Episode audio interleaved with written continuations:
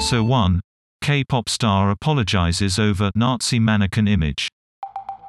Sowon from GFriend posted pictures cuddling a mannequin wearing Nazi clothing on her Instagram.